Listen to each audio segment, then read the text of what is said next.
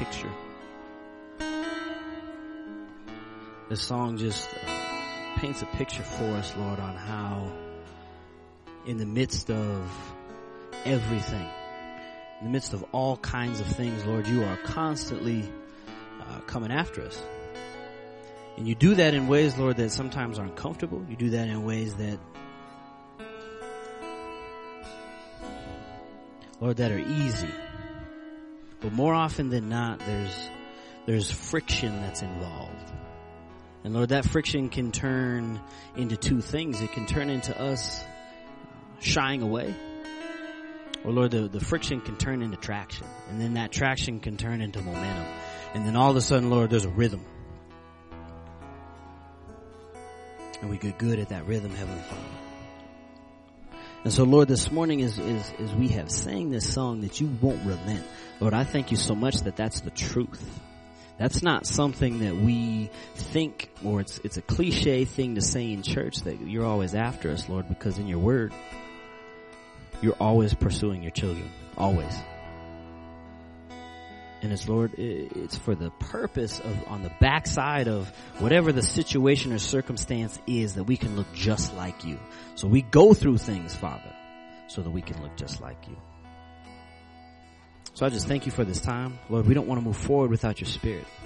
Lord, and I thank you for worship, that it cuts through the flesh. I pray that right now you would cut through the flesh in Jesus' name. And that our hearts would be receptive to your word and what is being spoken, Lord. So we love you. We thank you. We need you, because we cannot do this without you. And when we do, it's a train wreck. So, Lord, we, we, we put this time in your hands. We put our hearts in your hands. And we say, we give up. We give up. In Jesus' name. Amen. And amen. Well, thank you for being here this morning. I always like to say that you guys could have spent your time somewhere else, but you chose to spend it with us, and so for that, I am unbelievably grateful. Um, but just want to say, hey, miss y'all, miss you guys, because I haven't been I haven't been up on the pulpit the past two weeks. Beck has been so gracious in taking over. Um, obviously, you guys know Beck. Uh, guys doing announcements for those of you who are new. Um, But yeah, I, I've, I've missed being able to, to speak to you guys. And so it's a joy to be back here. Um, was in Colorado Springs last Sunday preaching at our church in Colorado Springs that we just started. Um, so we're a couple months into that, and it's, it's rolling. So continue to pray for those people, because they, they need that. Um, the Lord is definitely starting a work in those people. And when that happens, you experience opposition. You do. And so they constantly need to be covered. Let's just continue to, to pray for them as they uh, continue to, to let that thing grow down there. But yeah, been gone for a couple weeks. I'm glad to be back. But the interesting thing is, you guys know how we, we do things here. And for those of you who are new, what we do is we preach entire books. We don't preach. It's hard to, to do topical preaching. And if we do that, it's it's very few and far between. Simply because in order to get the full counsel of the word, you got to look at all of the word. So we're in the book of Nehemiah, and Nehemiah is specific to the Lord commissioning this man to go build a wall around Jerusalem, because at the time um, the, the, the Jews had been called out of exile, and they were purposed to do three things: rebuild the altar, rebuild the temple, and now we're looking at the rebuilding of this wall. And we've gone through the first four chapters in painstakingly slow fashion, because there's little, I mean, two or three verses here and there. But what's interesting is I leave for two weeks, come back, and all of a sudden we've gone through an entire chapter. We usually don't do that. Um, but that's not a bad thing, because there have been some, some chunks of scripture that have been need, needed to be looked at. Um, yeah, just in, in a chunk, so that we don't take things out of context and make it say something that we want it to say. Well, it's the same with chapter five. So I'm going to kind of venture away from what we usually do as far as taking one verse here and there, two, three verses, and really breaking it down and getting into it, to looking at the whole counsel of the entire nineteen verses in chapter five. So what I'm going to say this morning is bear with me, okay? I'm going to be reading a lot. But at the same time, the Lord's got some some specific things to say to us through this chapter five that I think is uh, is worth looking at. Um, and so, to jump in to this morning, again, I was saying that this is a, this isn't a chapter that we can necessarily break down as much as I might come back and preach on it again next week, little things. But in order for us to capture the broad picture of what's going on in this chapter, I got to read it all. Um, and from my understanding, Beck stopped, I think, at verse twenty in chapter four last week, which leaves us in chapter four with verses twenty-one, twenty-two, and twenty-three, which I don't, it's not a problem. We're going to read those. And you're going to see something in these verses. Now, to bring you up to date real quick, Nehemiah gets to Jerusalem, inspects the wall, work starts. Now, he's commissioning, excuse me, appealing to the people to just build right in front of their house. To build this wall, this wall was one point five miles long and at least sixteen feet thick in any given point, and it was thirty-five to forty-five feet high. That's a, that's a big wall. He built this thing in fifty-two days, and he did it by having each family build right in front of their house. So we, we're, we're going through the building process, and there's a bunch of opposition from some characters, Sanballat, Tobiah, and Geshem. I like to call them Sanballat and the boys, Tobiah and the boys. All right? Now, something has happened to where the opposition has become so great that these people who are building are now building with a sword in one hand, and they're building, excuse me, they're building with a sword in one hand and basically a trowel in the other, building materials, uh, masonry materials, if you want to call it that. Uh, so it's a unique situation. I don't have time to kind of break down and, and go through all of that, as much as that brings us up to verse twenty-one. And it says this, it says, so we carried on the work, with half of them holding spears from dawn until the stars appeared. And at that time I also said to the people, let each man with his servants spend the night within Jerusalem, so that they may be a guard for us by night and a laborer by day. So neither I, my brothers, my servants, nor the men of the guard who followed me, none of us removed our clothes. Each took his weapon, even to the water. Now, what we see in these two, in these three verses right here is that as they've learned how to build, they're in this place where they're building and they're fighting at the same time. Now, let me ask you something. Have you ever built anything? Those of you who have a family in here, you should be like nodding your head, yes. You know? Have you ever had to fight for that family at the same time? Have you ever had to build something that is so important to you that the Lord said, look, this is what I need you to do? And because you're stepping in to the work of the Lord, opposition comes. And therefore, you have to fight as well. See, what happens in those three verses is these people start to get a rhythm. They start to get good at building and fighting at the same time. And I'm going to take you through four verses in chapter four before we read chapter five. Because there's something that I want you to understand, is that this rhythm is specific to one word. One word. And it's unity. Now that may seem like, oh man, you guys always talk, always talk about unity in the church and this, that, and the other thing. But uh, hear me when I say this. Like, please don't miss me on this one. The number one thing that makes the enemy shake is a unified church. It's a unified body. It's a unified family. It's a unified marriage. It's a unified relationship. Because think about it. What did sin do? Sin separates us from Jesus. Creates disunity. So the Lord sent his son to remedy that. To bring unity. That's his whole mode of operation. Everything that he is about. When he's working on you in certain areas. Number one, he's trying to bring you in closer unification with him. With him. Which should permeate into your relationships, unity among each other. All right? Now, here's how we see this. Real quick, verse twenty. Just go one verse back in verse four. Excuse me, chapter four. It says that whatever place you hear the sound of the trumpet, rally to us there. Our God will fight for us. So here's what happens. The trumpet sounds. They drop whatever they're doing, and they go and they fight. There's got to be a level of unity and understanding in that, that when that trumpet sounds, everyone knows what's going on. And people have bought into that. Now, what we're going to see here in chapter five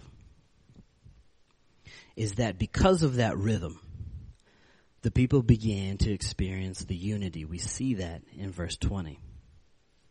Now, this was after opposition from Tobiah and the boys rose to a level that was not sufficient enough. Now, it wasn't Tobiah and Sanballat that were, was the opposition. Let me say that.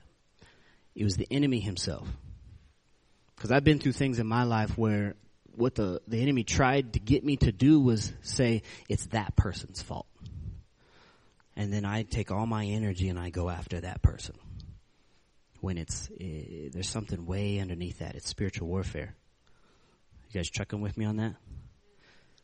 It's spiritual warfare. So what we're going to see is all of these tactics that the enemy is using, talking about people, mocking. All of these things, all of a sudden, they don't work anymore. So what the enemy has to do is he has to pull out all the stops. And we're going to see a shift in the way that he comes at these people. It'll go from being boisterous and loud and in your face, and here's what's happening from the outside, to this. He's going to do everything he can to break you up from the inside. He's going to try to turn it into an inside job. Because guess what? Everything on the outside isn't working. And let's see this real quick. I got to get through this quick because it kind of it kind of trailed a little bit last hour. So I'm sorry about that. But before we do that, let me say this to you. You are not a threat to the enemy if you're not walking in your calling. Think about that. Why would he spend time on somebody who's doing the job for him? Does that make sense? When you're not walking in what the Lord has asked you to walk in, you're doing the enemy's job for him. So therefore, you're not a threat. You're just not a threat. But when you step in, my goodness, when you step into the very thing that he said, look, here's what I purposed you to do. The enemy's like, mm, okay, let me try a few things. And this is what happened to Nehemiah. Let me try a few things with this. Verse, excuse me, chapter two, verse, verse, uh, verse ten.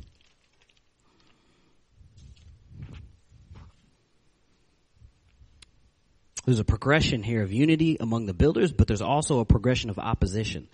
And this is what I'm about to read, the progression of the opposition. Verse ten, real quick, chapter two. It says this.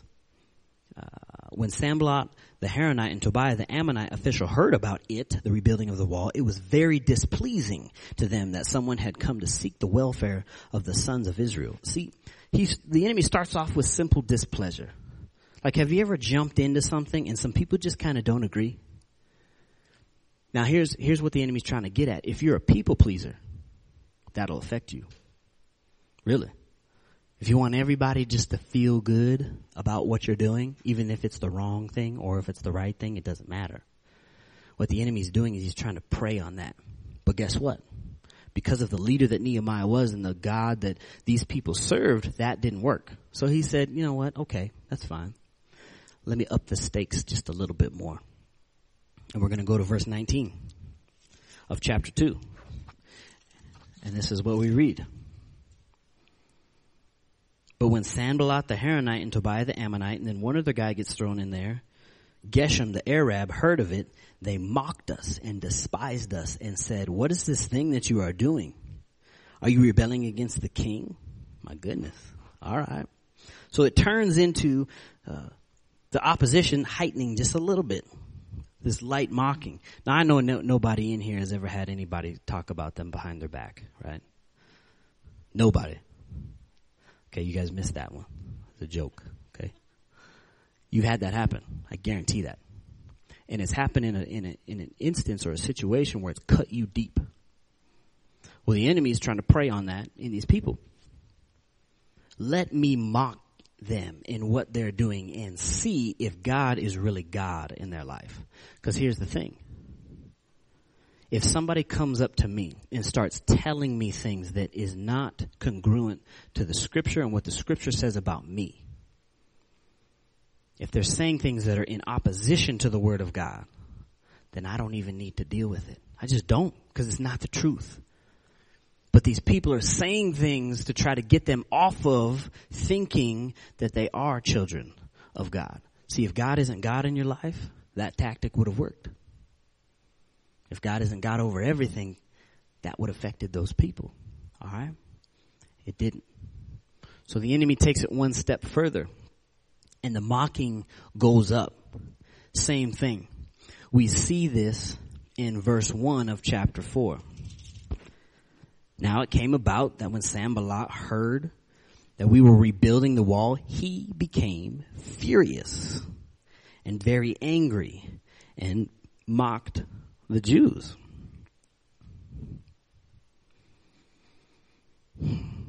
There's a verse that we use in our discipleship.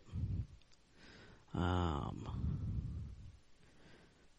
and it's, it, correct me if I'm wrong, is it, it's Luke fourteen twenty-six, where it says, if any man wants to come after me, he must hate. The Lord uses the word hate, but we got to understand the context of this word. That in the Hebrew, Greek, excuse me. I always get those two mixed up. In the Greek, that word means to love less.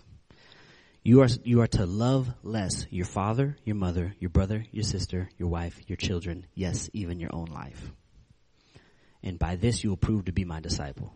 So if you really want to follow the Lord, what that verse is saying is that no matter what anybody says, no matter how big of an emotional reaction somebody close to you has, I still have to be God.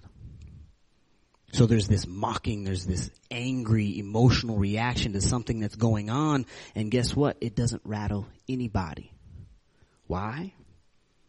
Because no emotion from somebody else dictated Nehemiah's behavior. Do we do that?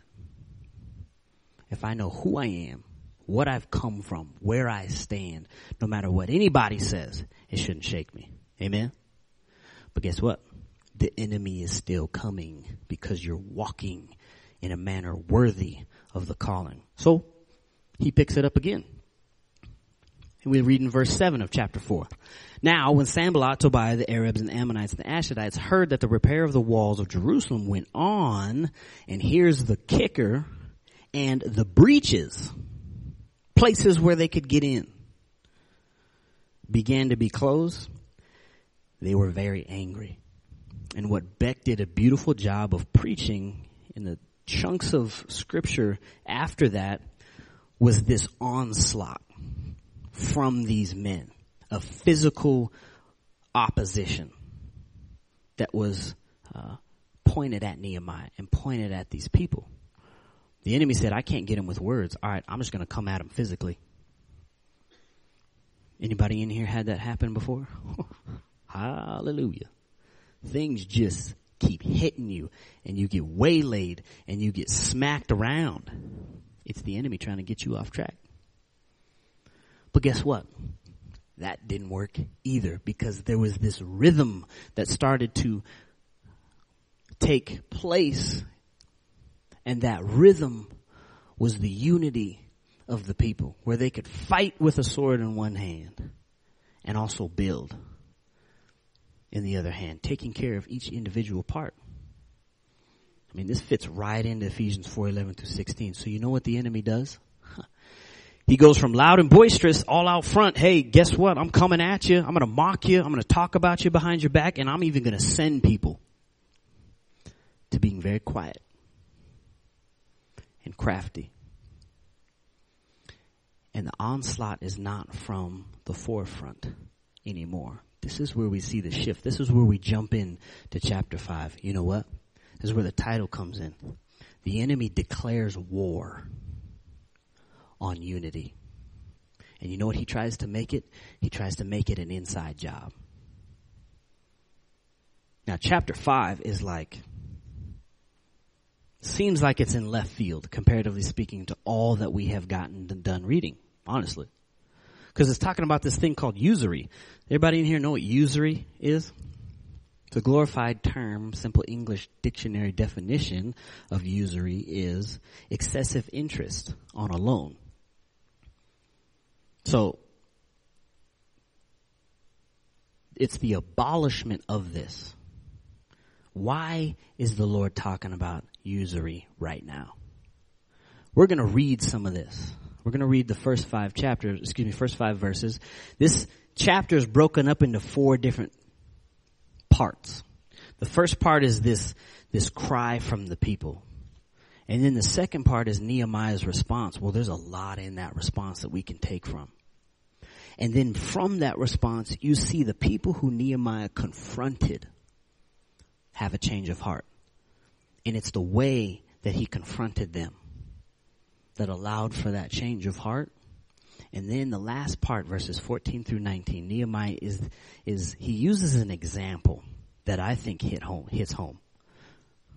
Him being an example of not abusing his power. So as we read through this, the Lord didn't mess up in putting scripture together. Seems like this is in left field, comparatively speaking, but real quick, let me read the first five verses, then we're going to jump over to Deuteronomy, and we're going to see why. All right. Verses one through five says this. Now there was a great outcry of the people and of their wives against the Jewish brothers. For there were those who said, we, our sons and our daughters, are many. Therefore, let us get grain, that we may eat and live. There were also others who said, we are mortgaging our fields, our vineyards, and our houses, that we might get grain because of the famine. Now, that famine is, you can read of that famine in Haggai. That famine was because of their behavior. So they're trying to come out of that. Now, number four, also, there were those who said, we have borrowed money for the king's tax on our fields and our vineyards. Now, our flesh is like the flesh of our brothers, our children like their children. Yet, behold, we are forcing our sons and our daughters to be slaves. And some of our daughters are forced into bondage already. And we have we are helpless because our fields and vineyards belong to others. So there's this cry from these people. They're saying, look, we're we're being beaten down on. Now let me let's turn to Deuteronomy and let me show you why this is so bad.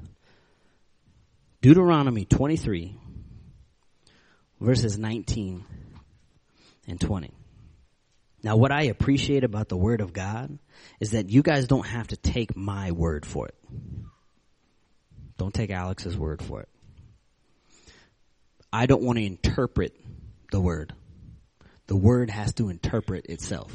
Now, there may be times where I may get it wrong, and the Lord would convict me in that. And I have no problem coming back to you guys and saying, hey, you know what? Forgive me. But I hope that you would trust that the time that I spend in front of the Lord, that you trust the Jesus in me. So here's what I'm saying. Deuteronomy twenty-three, nineteen and twenty, I think that's what it is, is the word of God saying to us, here's why this usury is so bad. It's right here in the word. It's a law that these people are breaking, plain and simple. It says right here, verse nineteen. I don't know if we have that, if we can get, we don't have that back there. Okay. You shall not charge interest to your countrymen. Okay. In other translation, translations, it says you will not charge interest to your brother. What's happening? In Nehemiah, they're charging interest to their brother. So it's a very clear picture of the Lord saying, look, this is not right. You shall not charge interest to your countrymen, interest on money, food, or anything that may be loaned at interest. Verse twenty, you may charge interest to a foreigner, but to your countrymen you shall not charge interest, so that the Lord your God may bless you in all that you undertake, in the land which you are about to enter to possess. And as we flip back over to Nehemiah, Their outcry was specific to being treated wrong, the wrong way. And it wasn't because it was somebody on the outside of the wall being loud and boisterous. That came from within. You know what it was? It was people feeding on each other instead of feeding each other. It was people helping themselves rather than helping others. So when I say that it was a war on unity, the enemy declared war on unity, he stopped trying to come from the outside. And you know what he did? He tried to get in each individual on the inside of the wall. So here's how this translates. Ladies and gentlemen, those of you who are leading families, men, those of you who are in relationships, those of you who are have friendships in the church within this wall. Now, we're supposed to go outside of the walls, okay? Go go do God's work. We're not supposed to huddle up, but here's what I'm saying. If we spend so much time getting on the same page and being unified and doing that which God has called us to do, you better believe that the way that the enemy is going to try to get you and make you to trip, cause you to trip up, is he's going to try to pit me against Beck. He's going to try to pit Beck against my mom. He's going to try to pit anybody in our leadership, Jared, against Kayla. Because if he can't do it from the outside, he's going to do it from within. So you guys, I hope that you hear me when I say it's so unbelievably important that as the enemy declares war on unity, we have to declare war for unity so that it is not an inside job. You're going to mess up. I'm going to fail. You're going to fail. There's things that we're just going to fall short in. We're going to do it. But here's the, here's what we see. There's a group of poor people who are crying out and saying, we're oppressed. And we're oppressed by this group of rich people who were all in the same camp. Now, Nehemiah, as a leader, could go to the rich people and just blow them right out of the water. He could do that. There's someone in the church who's not getting treated well by this other person. I, as a leader, could go to this other person and blow that person out of the water. Now, we're, I'm going to explain that further, that the way that Nehemiah handled this situation is something that we all need to take note of. That when it becomes an inside job, you see the enemy trying to pit family members against each other because of past, present, future, doesn't matter. If he can do that and win at it, he will. He's going to exhaust his resources to do it. But we, then we see Uh, Nehemiah's response. He said, then I was very angry when I had heard their outcry and these words. I consulted with myself and contended with the nobles and the rulers and said to them, okay. You know what I appreciate about Nehemiah is that he's real all the time. You know what? Something happens to you and you get pissed off. Okay, that's a biblical term. I don't know where it is. You get unbelievably furious about something. Be real about that. Nehemiah was. He said, you know what? I'm extremely angry about this. But here's here's where this goes. He didn't stay there. Because Nehemiah, throughout all of this ch- uh, this book, has been an example of how to approach the Lord. We saw it in the first chapter with prayer and how he inspected the wall after that, how he was a leader and he was out in front of his people. You know what he did in verse seven? It says this. It says that after he was angry, he said, I consulted with myself and contended with the nobles. You know what that looks like? He just said, you know what? Okay, let me, let me just calm down real quick. Let me remove myself from the situation, because if I react out of anger, man, I'm going to blow this whole thing up. So Nehemiah, even though it had nothing to do with him, was fighting for unity in that moment.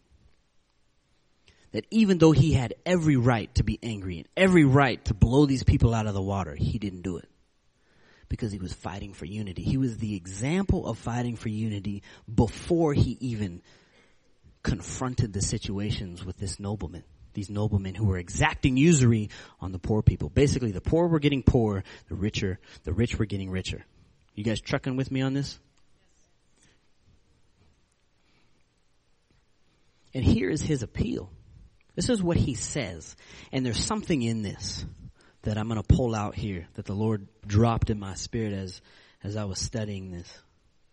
Verse seven, I consulted with myself and contended, uh, contended with the nobles and the rulers and said to them, you are exacting usury, each from his brother within the camp. Therefore, I had a, held a great assembly against them and said to them, we, according to our ability, have redeemed our Jewish brothers who were sold to the nations. Now would you even sell your brothers that they may be sold to us? Then they were silent and could not find a word to say. Again, I said, the thing which you are doing is not good. Should you not walk in the fear of our God because of the reproach of the nation, our enemies? And likewise, I, my brothers, and my servants are lending them money and grain. Please let us leave off this usury. Please give back to them this very day their fields, their vineyards, their olive groves, and their houses. Also the hundredth part of the money and of the grain, the new wine, the oil that you are exacting from them. Hmm.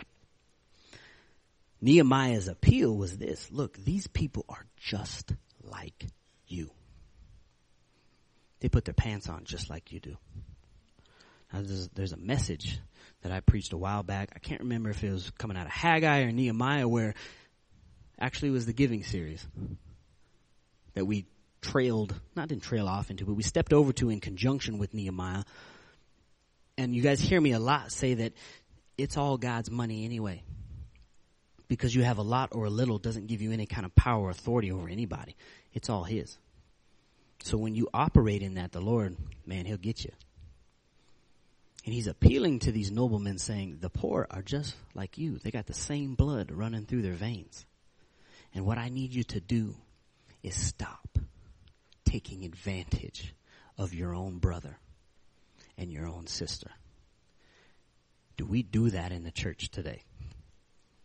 Do we take advantage of each other, that you have something you can give me, so I just want what you can give, and it has nothing to do with the relationship? But his appeal was this.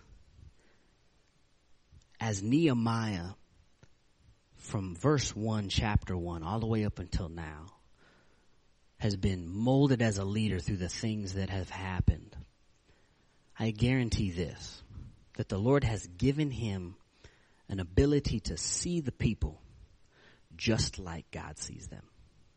Because if it's void of love, then he's just a dictator. He's just a guy cracking a whip, saying, here's what we need to do and here's how we're going to get it done. But in every response, Nehemiah is more concerned about his people than he is himself. He's more concerned about their welfare than he is his emotions. Ladies and gentlemen, that's a love story. Guess what? The way in which he approaches these people who were not doing the right thing was the same way. Let me love them to the right behavior. And what we see is the result of that in verse twelve. Then they said, we will give it back and will require nothing from them. We will do exactly as you say. Goodness gracious. As a leader, let me say this.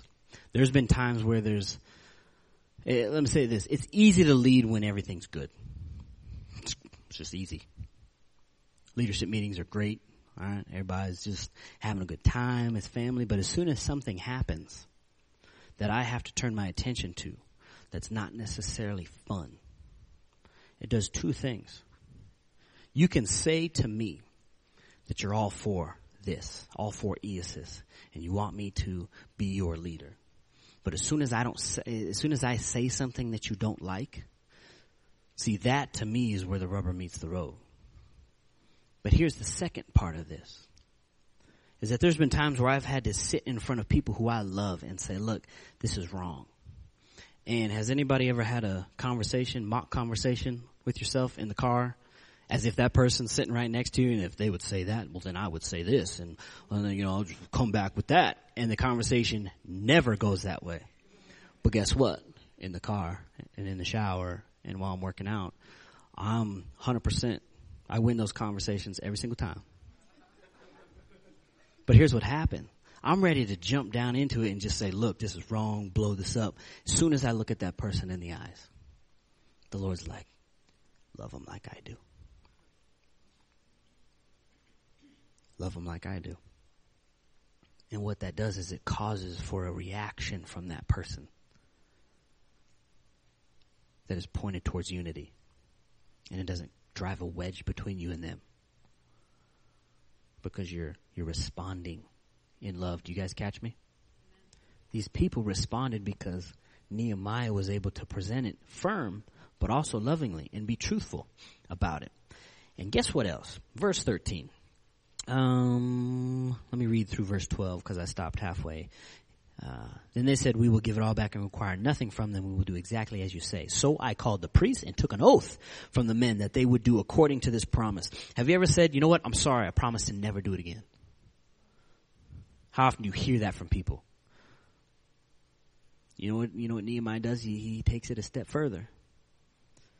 I also shook out the front of my garment, this is verse thirteen, and said, thus may God shake out every man from this house and from his possessions who does not fulfill this promise. Even thus may he be shaken out and emptied. And all the assembly said, amen. And they praised the Lord. Then the people did according to this promise. See, if you're in here because of a personality, you will get exhausted with me. Huh. You'll fall flat on your face, and you go to another church because you're here because of a personality up front. Because guess what? I'm gonna. Uh, I said this already. I'm gonna fail. I'm gonna. I'm gonna do things wrong.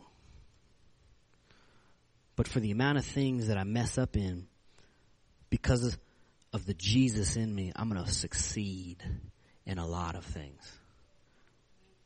Same thing for you.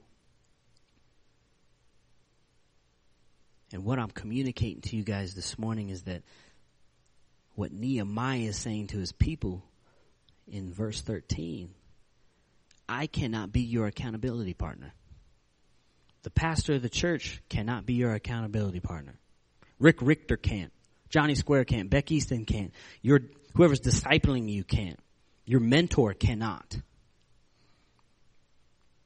He's saying the Lord your God better be your accountability, because if that's not the case, he's going to continue to be unrelenting until he is. You catch that? He will take you through it, double loop learning, however many times you got to revisit the same thing until you get it. And that's because he loves you. Do we extend the same grace to each other? Amen? Okay, good. We're not doing too bad on time. Haven't bored you guys to sleep yet? Hopefully not. So if I was to conclude all of that before we, we look through fourteen through nineteen, that the outside tactics from the enemy didn't work. It just didn't work. He declared war on unity, and he made it an inside job. He said, if I can get to each individual part and cause that part to break down because of something that may be big, small, doesn't matter. If I can work that just a little bit, man, I can get that to gain some traction and move into something that's bigger, and then all of a sudden I win from the inside. We need to declare war against the enemy trying to get us to be an ununified people. I have no other way of saying it. It may hurt you to death to sit in front of somebody and say, you know what? Because of unity, I forgive you. Because of unity, I'm sorry. Because of unity, let's go. It may be hard for you to do that, but I guarantee nothing is hard for the Lord. You guys trucking with me? If you get angry, just take a step back and be more concerned with being together than with being right. Be more concerned with righteousness, which is that which God has approved, than being concerned with being right. Let me say this. Consequences will come. Don't, don't misunderstand me. You have to deal with your stuff. But am I going to kick my countryman out and begin to take advantage of him? Exact usury. Give and expect something in return. See, that's a whole nother message. We give in the church. Do we exact usury on each other? Even when we love each other. That's a whole nother message. My goodness.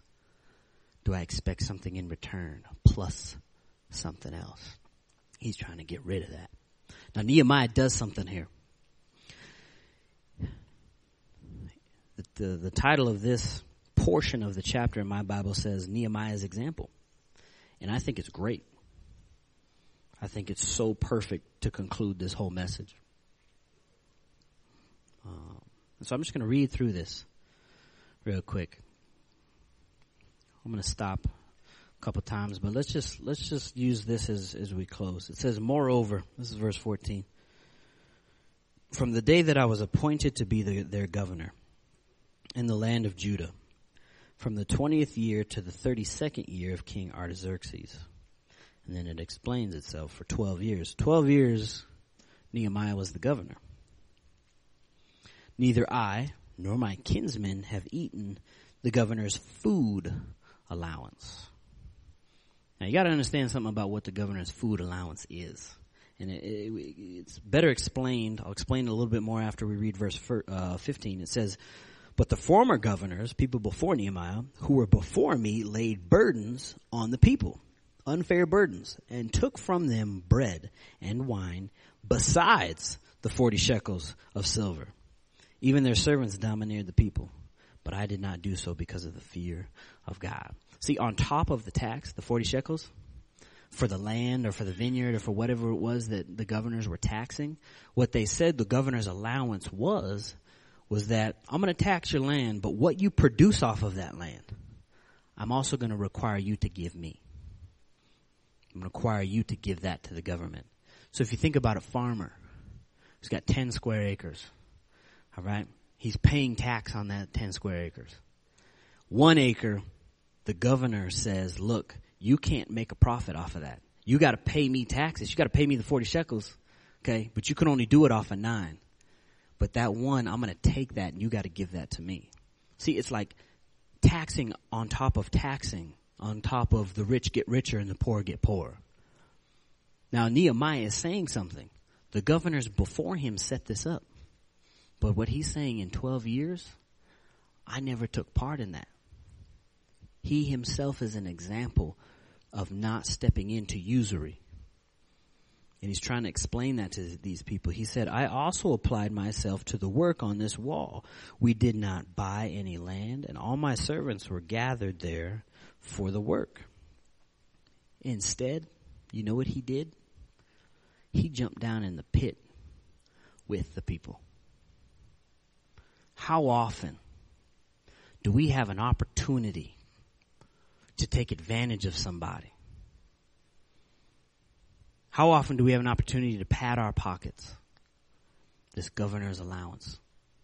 Maybe it's because it's been set up by somebody in front of you, but because of your fear of the Lord, you don't do that. And instead, you jump down and you get the same dust on your feet that that person is getting on theirs. You guys trucking with me on this? It's one thing to have the means by which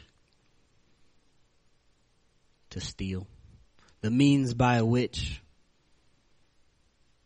I don't know, to completely blow somebody out of the water, the means by which to slander somebody, the means by, you have ammunition to do it, and you're probably justified in doing it, but you don't do it.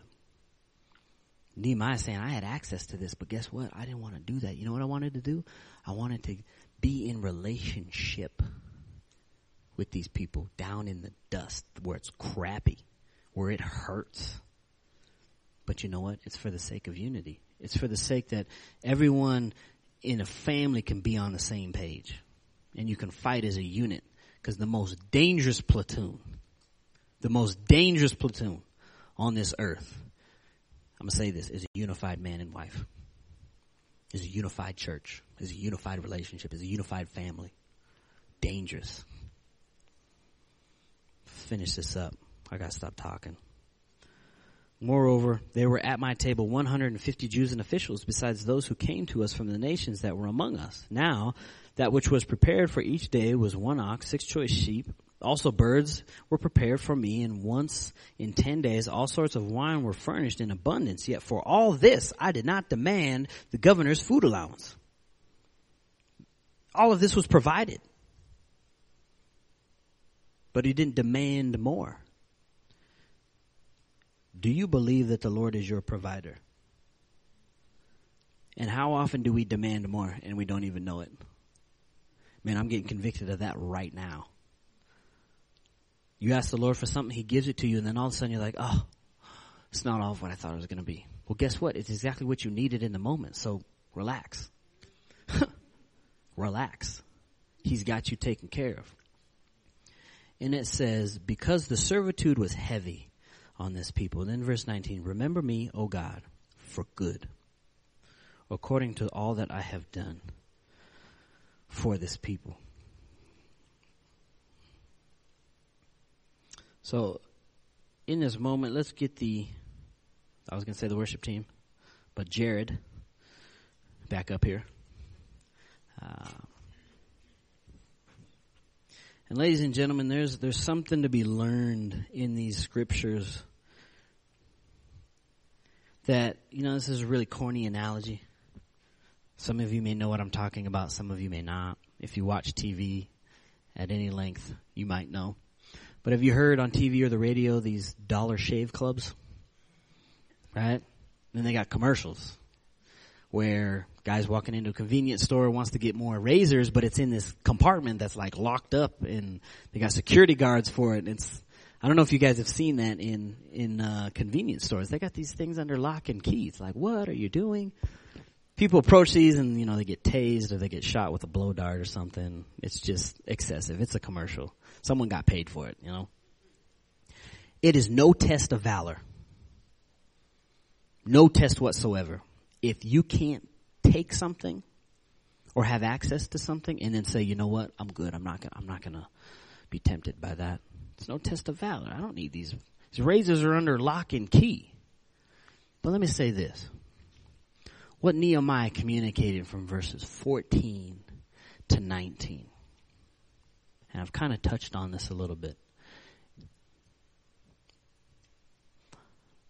To be a true man or woman of character is to be in a situation where you can steal. You can take something. You can take advantage of your brother. You can blow somebody out of the water. You can be angry. You have all the ammunition in the world to do that. But you choose not to. You just choose not to do it. Because you're more concerned about what God can do with you being together than you can about being right. Does that make sense? I kind of already touched on that earlier, but I, I wanted to use my analogy, and I thought it was funny. So that's why I did that. I'm just kidding. But let's bring the, the offering up here. And I just want to communicate to you guys that if there's something that's going on in you, in your family, uh, between your husband, between your wife, doesn't matter, within the walls of the church, that we have to be a people who declares war on unity, in defense of unity, no matter how hard it may be at any given time. That that's the end goal, because every single person has a piece to give. Every piece is important. Ephesians four eleven through sixteen speaks to that. The proper working of each individual part. So if the enemy can get at that, hey, guess what? He's kind of winning. Well, guess what we say today? We're drawing a line in the sand saying you won't, you're not going to win. Amen? Can we say that today? You will not win. Say that with me real quick. You will not win. And we're speaking to the enemy on this one. Hallelujah. That's that unity right there. Come on now. Don't make me do backflips up here. Man, y'all sound great. Let me pray for this offering. Heavenly Father, Lord, I thank you for your grace. Lord, I thank you for the fact that you are the ultimate shepherd. You're the good shepherd. And Lord, you leave the ninety-nine to go get the one. And sometimes we are that one. And just as you have that staff in your hand, Lord, sometimes you use the, the blunt end of that staff to break one of those, those sheep's legs in discipline so that you can bring them back. Lord, so that the whole can be whole, so that the hundred can be the hundred. Because without that one, we cease to be uh, as powerful as you want us to be. I thank you for your grace. Lord, I pray that as we give this morning that we understand that it's something that you're asking us to do, and it creates unity within the body. Unity because of this. God, you are God over everything. You're even God over my finances. And we believe what you say in Malachi three ten, that if we give, that you would just, that, that we would test you. You say, test me in this. Lord, that's the unity we want to step into, because we say that you are Lord over every single part of our lives, and we don't want to move from that. So bless the offering as it goes by, Lord. I pray that we give cheerfully, not under compulsion and not grudgingly, but doing it because we love you. So bless the offering in Jesus' name. Amen.